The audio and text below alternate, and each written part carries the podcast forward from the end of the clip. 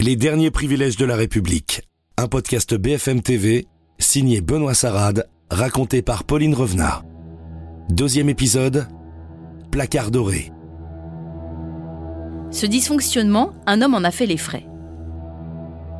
Tout avait pourtant bien commencé pour Philippe Paolo Antoni. Cette photo correspond en fait à une cérémonie qui doit être le, 8 mai, cérémonie traditionnelle, hein. donc je suis au micro euh, prononcer le discours qui nous a été envoyé par le ministre et devant les autorités euh, civiles et militaires, comme on dit. En 2008, cet énarque est alors préfet de Wallis et Futuna. Son métier le passionne. Il n'y a pas beaucoup de postes dans l'administration où on peut avoir le sentiment qu'on puisse jouer sur les dossiers, les faire avancer, euh, soutenir des projets, euh, avoir des interlocuteurs qu'il faut convaincre. Mais en 2010 finit les eaux chaudes du Pacifique. Sans raison officielle, il est rappelé à Paris. Il est nommé préfet hors cadre, c'est-à-dire préfet sans préfecture ni territoire.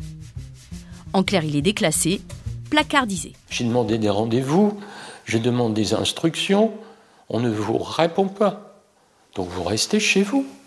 Je m'attachais à aller une fois par semaine au ministère euh, pour montrer que j'étais toujours vivant d'abord, euh, que je cherchais toujours du travail, et il ne s'est rien passé. Philippe Paolo Antoni est désormais un préfet sans mission, mais pas sans revenu. Alors ça, ça correspond à une fiche de paye pour un préfet de classe normale, donc je suis au bas de l'échelle. Euh, c'est 5900 euros par mois. Euh, par contre, ce que je peux vous dire, euh, c'est que toucher 5900 euros par mois pour rester à la maison, moi je trouve ça scandaleux. Et les contribuables qui payent des impôts avec difficulté, je pense qu'ils me comprendront. Un placard doré qui en ferait rêver plus d'un. Mais pour ce serviteur de la fonction publique, c'est un vrai calvaire. À tel point qu'il a attaqué le ministère de l'Intérieur en justice. Euh, être payé à ne rien faire quand euh, vous avez occupé des responsabilités que vous n'avez pas euh, le sentiment d'avoir démérité, d'avoir commis de fautes, vous ne comprenez pas. C'est un grand gaspillage sur le plan financier, mais il y a surtout et c'est ce qui, moi, m'apparaît le plus, le plus choquant, euh, une totale opacité dans la gestion de ce corps.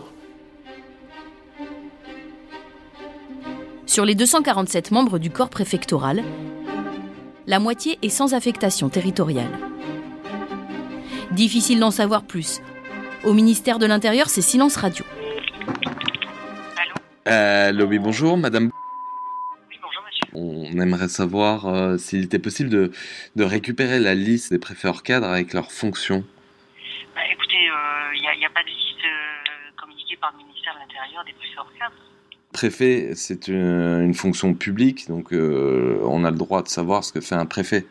Oui, mais d'accord, enfin, nous ne vous donnerons pas de liste de préfets hors cadre, et je pense qu'il faut bah, chercher au-delà. La plupart de ces préfets sans préfecture ont bien des missions, comme le montre cette liste de 2017. Mais leur contenu est parfois énigmatique. Chargé d'une mission visant à diffuser une culture déontologique propre au ministère et commune à ses différents corps et niveaux de responsabilité, et d'une mission relative à la mise en œuvre de la réforme visant à automatiser la gestion du fonds de compensation pour la TVA. Cette description de poste cacherait-elle une mission fantôme? Philippe Paolo Antoni. Pourquoi les intitulés sont très compliqués je pense que ça procède euh, un petit peu de, l'opacité du système.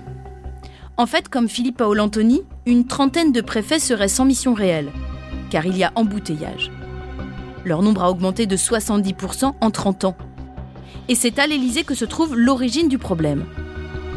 Ici, les présidents de la République ont pris l'habitude de nommer régulièrement de nouveaux préfets hors cadre.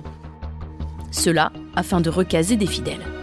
À suivre le troisième épisode, Les recasés de la République. Les derniers privilèges de la République. Un podcast BFM TV, signé Benoît Sarade, raconté par Pauline Revenat. Retrouvez tous les podcasts BFM TV sur bfmtv.com et sur toutes les plateformes de streaming.